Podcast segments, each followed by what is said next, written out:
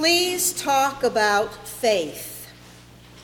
That was a member of the congregation said last May on that red form when we had our last Ask the Minister question box service. And I decided at the time, flipping through all the other questions, that this one needed to be set aside and given more time some other time. It's not that faith is really hard to talk about, it really isn't, but faith can still be very hard to pin down. Is faith really nothing more than the definition offered by the author of Hebrews, chapter 11, verse 1, if you want to go look for it? The assurance of things hoped for, the conviction of things not seen. Well, that can cover everything from the belief that there are tiny fairies at the edge of the garden to the certainty that we will eventually all be driving solar powered flying vehicles. And I'm pretty sure that the writer had something else in mind. That whoever asked that question or made that request wanted something about our faith, about religious faith, what it is, how we can defend it, how we can say we have it, how we can live it. Hebrews doesn't quite cover all of that. Of all the writers I've encountered in college and seminary and the years of my ministry here, there is one in particular who writes of faith with an eloquence that always catches my heart as well as my mind, and that is Annie Lamott. I'd like to share with you a collection of selections from three of her books Stitches, Traveling Mercies, and Operating Instructions. She writes, the world is always going to be dangerous, and people get badly banged up. But how can there be more meaning than helping one another stand up in a wind and stay warm? Many people did help me to stand up in July 1986 when I stopped drinking. For the first 32 years of my life, I sought insight and meaning from men and women, much like the people in my family, which is to say, they were overeducated and fun to be with, and they drank. Then I got sober, and a few years later had a child, the two most extreme decisions of my life. Afterward, it turned out that some of the sober people who mentored me through sobriety's monkey mazes had not been housebroken for long or practicing good dental hygiene. But they taught me that I would often not get my way, which was good for me, but would feel terrible, and that life was erratic, beautiful, and impossible. They taught me that maturity was the ability to live with unresolved problems they taught me that truth was not going to fit on a bumper sticker, much as I would have liked. They taught me, or tried to teach me, humility. This was not my strong suit. Humiliation? Check. Egomania? Check. Humility? Hmm. With their help, I learned that raising children is hard, that people are ruined, and that friends die and that still I did not need to pick up a drink. The best people could become completely unhinged or act like total expletive deleteds, and no matter how great we looked, everything would pass away, especially the stuff we loved the most and could not live without. I thought such awful thoughts that I cannot even say them out loud because they would make Jesus want to drink gin straight out of the cat dish. I wonder if someday Sam, her son, will end up believing in God. Let's face it, the whole thing is sort of ridiculous. I was talking to Father Bill Rankin about Pammy, it's Lamott's best friend, who at the time was fighting breast cancer that did eventually take her life. Somehow we ended up talking about this teenage boy in Bill's parish who recently died of bone cancer. I felt really appalled because the whole family had been fighting so hard and keeping so faithful, and then the kid just died anyway. It, it just fills me with unspeakable terror for obvious reasons. And I asked Bill, what kind of all merciful God would let that happen? And Bill just sort of shook his head. I said, Don't you priests have anything to say for yourselves? And he said that a God who adores us and is truly and totally merciful and present for us, who will one day bring us home to be with him, is something we hope is true, something our faith tells us is true. And I said, Well, that's not very goddamn much, is it? And he shook his head. And I said, Do you think this teenage boy is with God now in his arms, and if Pammy dies, she'll be with him too, and that he's taking care of her somehow right now? And he looked at me sort of apologetically for a really long time, and then he said, I don't know. I said, But what do you think? And he said in this very gentle voice, I hope so.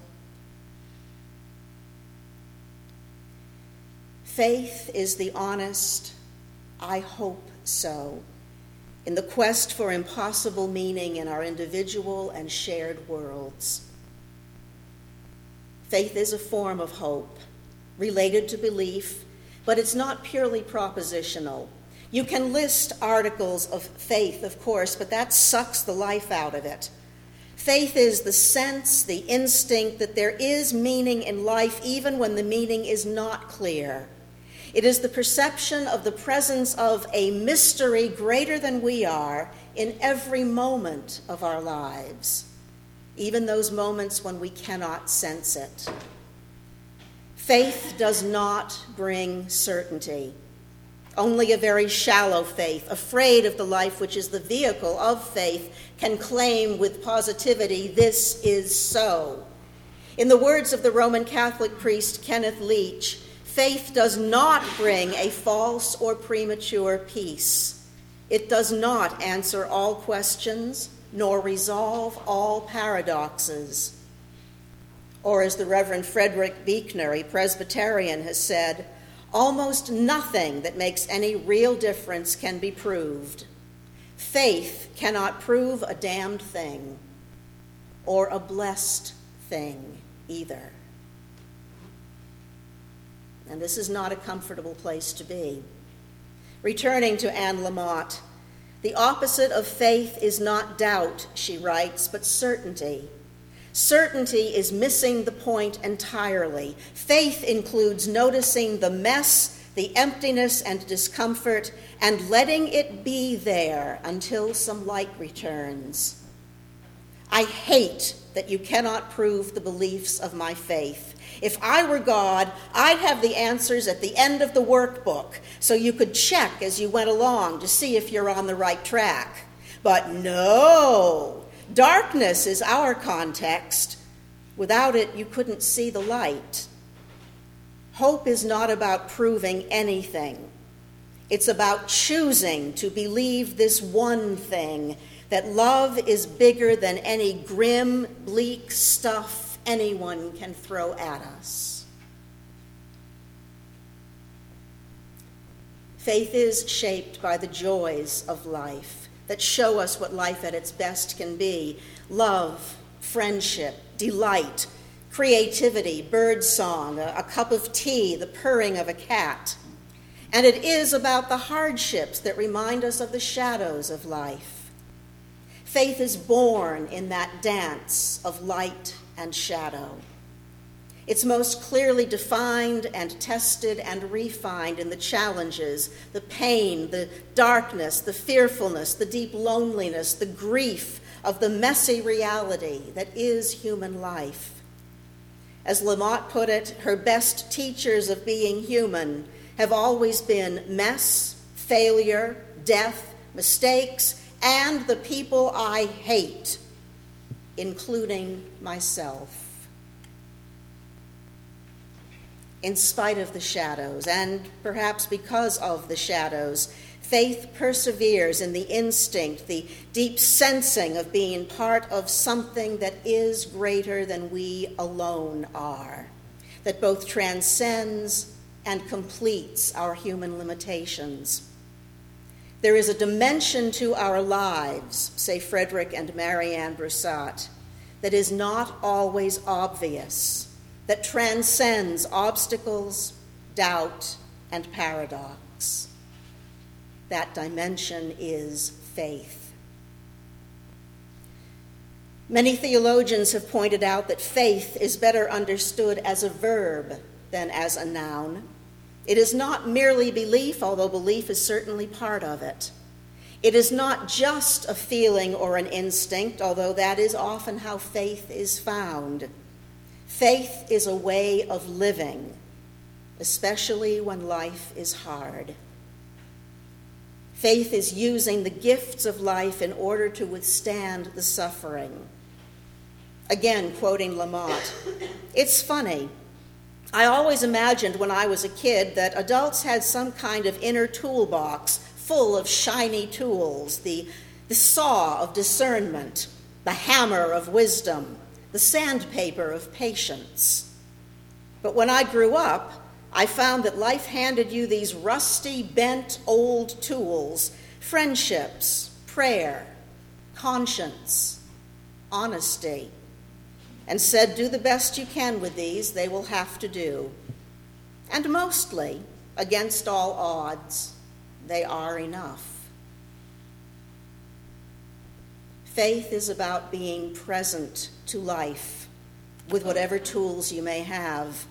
It's about showing up in times of crisis, not with answers, but with the simple gift of presence, which includes the contents of that collection of rusty old tools that we all do have available to us.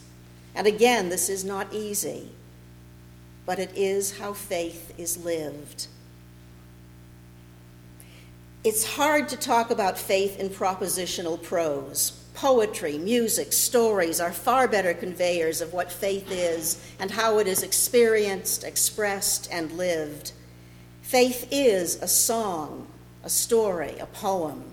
William Stanley Merwin's poem of thanks within heartbreaking reality is an expression of faith. So too is Sarah Campbell's Growing Season, so too is Dag Hammarskjöld's description of saying yes to an unidentifiable mystery. Just about everything that Annie Lamott writes is a story of faith. Our closing hymn today will wrap words and music around a heart of faith.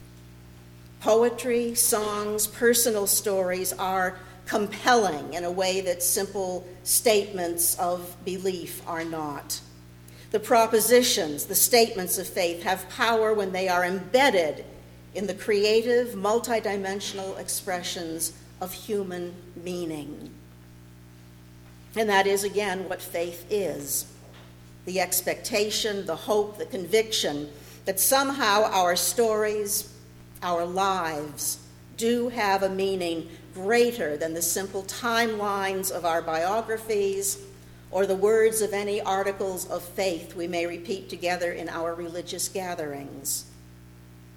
Somehow that greater mystery lives through us, and we are a part of a story that began long before our individual lives emerged from the womb, a story that will continue long after our individual lives have ended.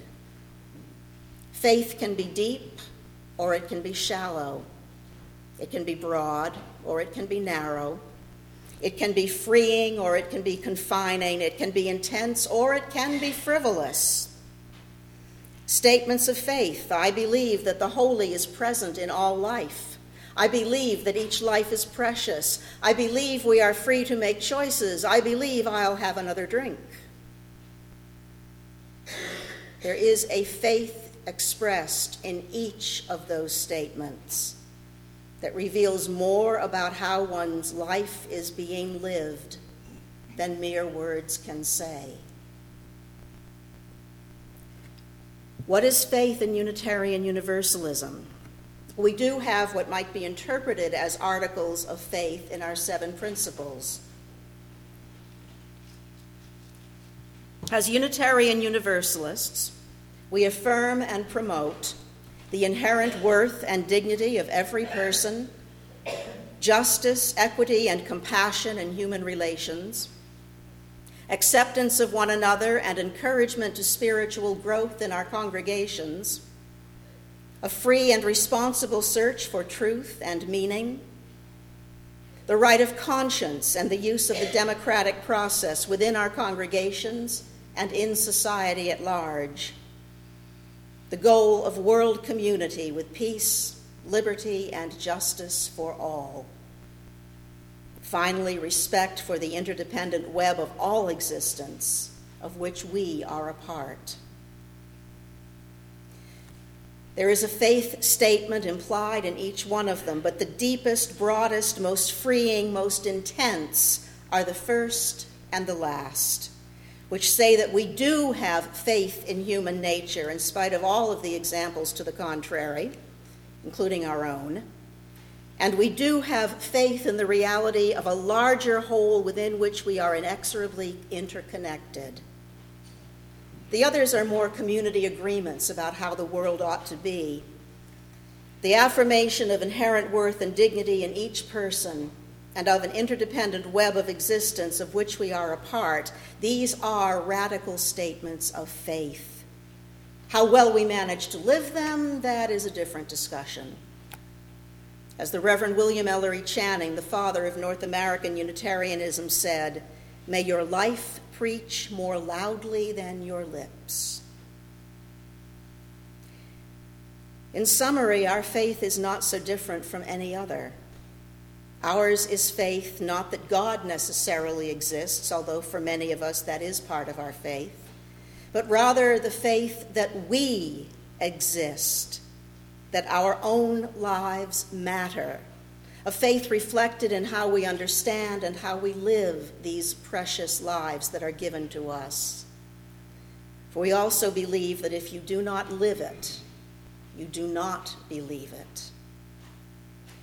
And no one has ever promised that any of this is easy. Ralph Waldo Emerson once commented that faith and love appear only sporadically in the human mind we may always be under their influence, but we are not always aware of them. We may not know exactly what is calling to us, but we respond with a yes anyway. We may not think of ourselves as conventionally religious, but we wake up in the morning and face the new day with appreciation and with hope. We stand in the midst of chaos and tragedy and say, Thank you and then dig in and do what we can to be fully present and therefore fully helpful. Life can be wild, hard, and sweet, says Lamott, but it can also be wild, hard, and cruel. But no matter what happens to us, to our children, to our town, to our world, we feel it is still a gift to be human and to have a human life. And closing with one last quote from Lamott There can be meaning without having things make sense. Humanity is meaning. It is a synonym for the best of being human thoughtful, sensitive, caring, and compassionate, and faithful and so may we be.